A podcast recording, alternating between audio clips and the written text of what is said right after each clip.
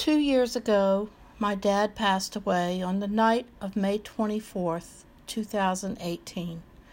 He was 93 years old. He'd been married to my mother for 70 years and was under hospice care for three years after being sent home from the hospital with heart problems and issues from diabetes in 2015. When he was first brought home, the doctors didn't think he would live past a few weeks or months. As my sisters were talking with the hospice nurse, I sat by my dad, praying and praying for a miracle that he would get better and live a little longer. I wasn't ready to let him go. It was too soon for me. I sat with him and silently prayed for 30 minutes or maybe more. He slept the whole time. My dad was not a very religious man, although he did attend Sunday school when he was young. He would drop my sisters and me off at church on Sunday mornings for Sunday school and church services, and then pick us up afterwards. During the end of the second year of being in hospice, his caretaker often spoke to him about God and Jesus, or Yeshua. She was a believer and wanted him to accept Christ as his Savior. I remember her telling me excitedly one day that while they were talking, she asked him again, and he told her yes, that he accepted him.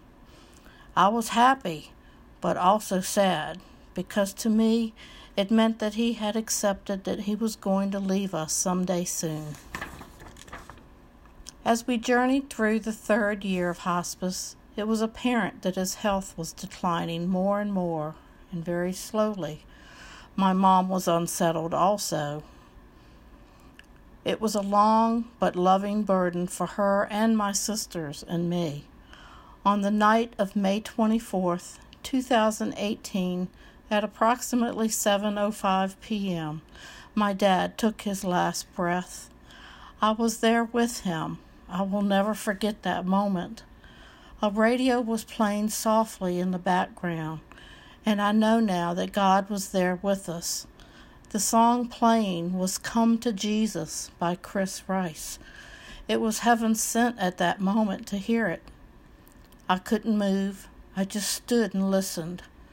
I had the, song played at his funeral, and to this day I have not heard that song played anywhere else. On Monday, May 18th of this year, I was thinking about my dad when I suddenly realized that God had answered my prayers. He had allowed my dad to live three more years until I was ready for him to leave. I felt a sense of calm at that moment and thanked God for allowing that time for me. The title for the Parsha Masei means journeys. This was my journey, not unlike the people of Israel that journeyed for forty years until they found and claimed the land of Israel. But that was not the end of their journey, nor is it the end of mine. Shabbat Shalom.